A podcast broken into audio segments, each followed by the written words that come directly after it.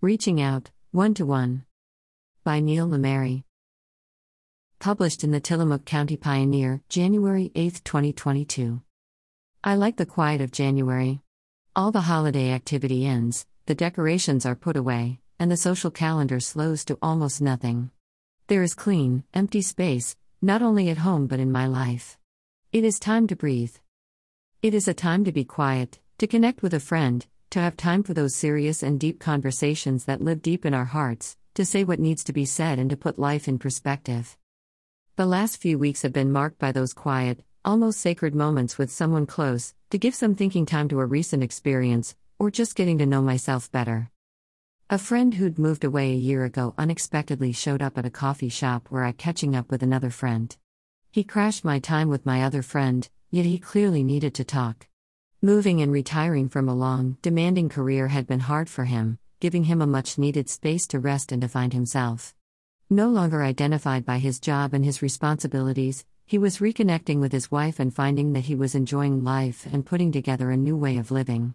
He was discovering he liked himself, that he enjoyed his friends, and he had a new purpose. I listened, giving him space and time, being a friend. He needed to vent, to simply be heard. My time was a good present to offer him. A while ago, I picked up a young man getting out of prison.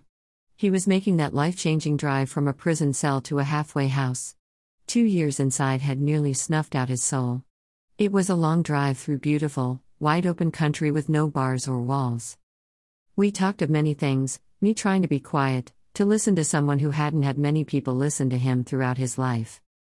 We spotted a cormorant on a riverbank, drying its wings in the sunshine. He'd never seen a cormorant before and didn't know about their lives. We talked about freedom then the freedom to fly, to fish on the river.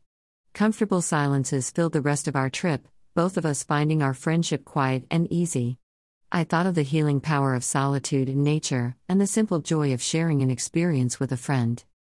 I recently reconnected with a good friend, who reached out to me after one of her dear friends died by suicide.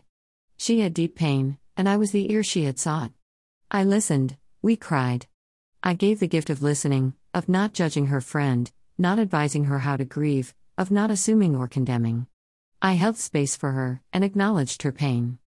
We reconnected after the funeral, she wanting to talk about death and life and the hereafter, the messy mystery of what she was feeling and not easily understanding. I gave her time and permission to feel.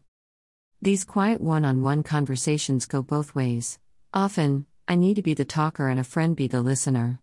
And, sometimes, it's looking at the stars or the waves on the beach, or picking my guitar all by myself, but knowing I'm not really alone. I'm hoping I always have the time to reach out or be the friend with a ready and willing ear and simply be there. January 8, 2022.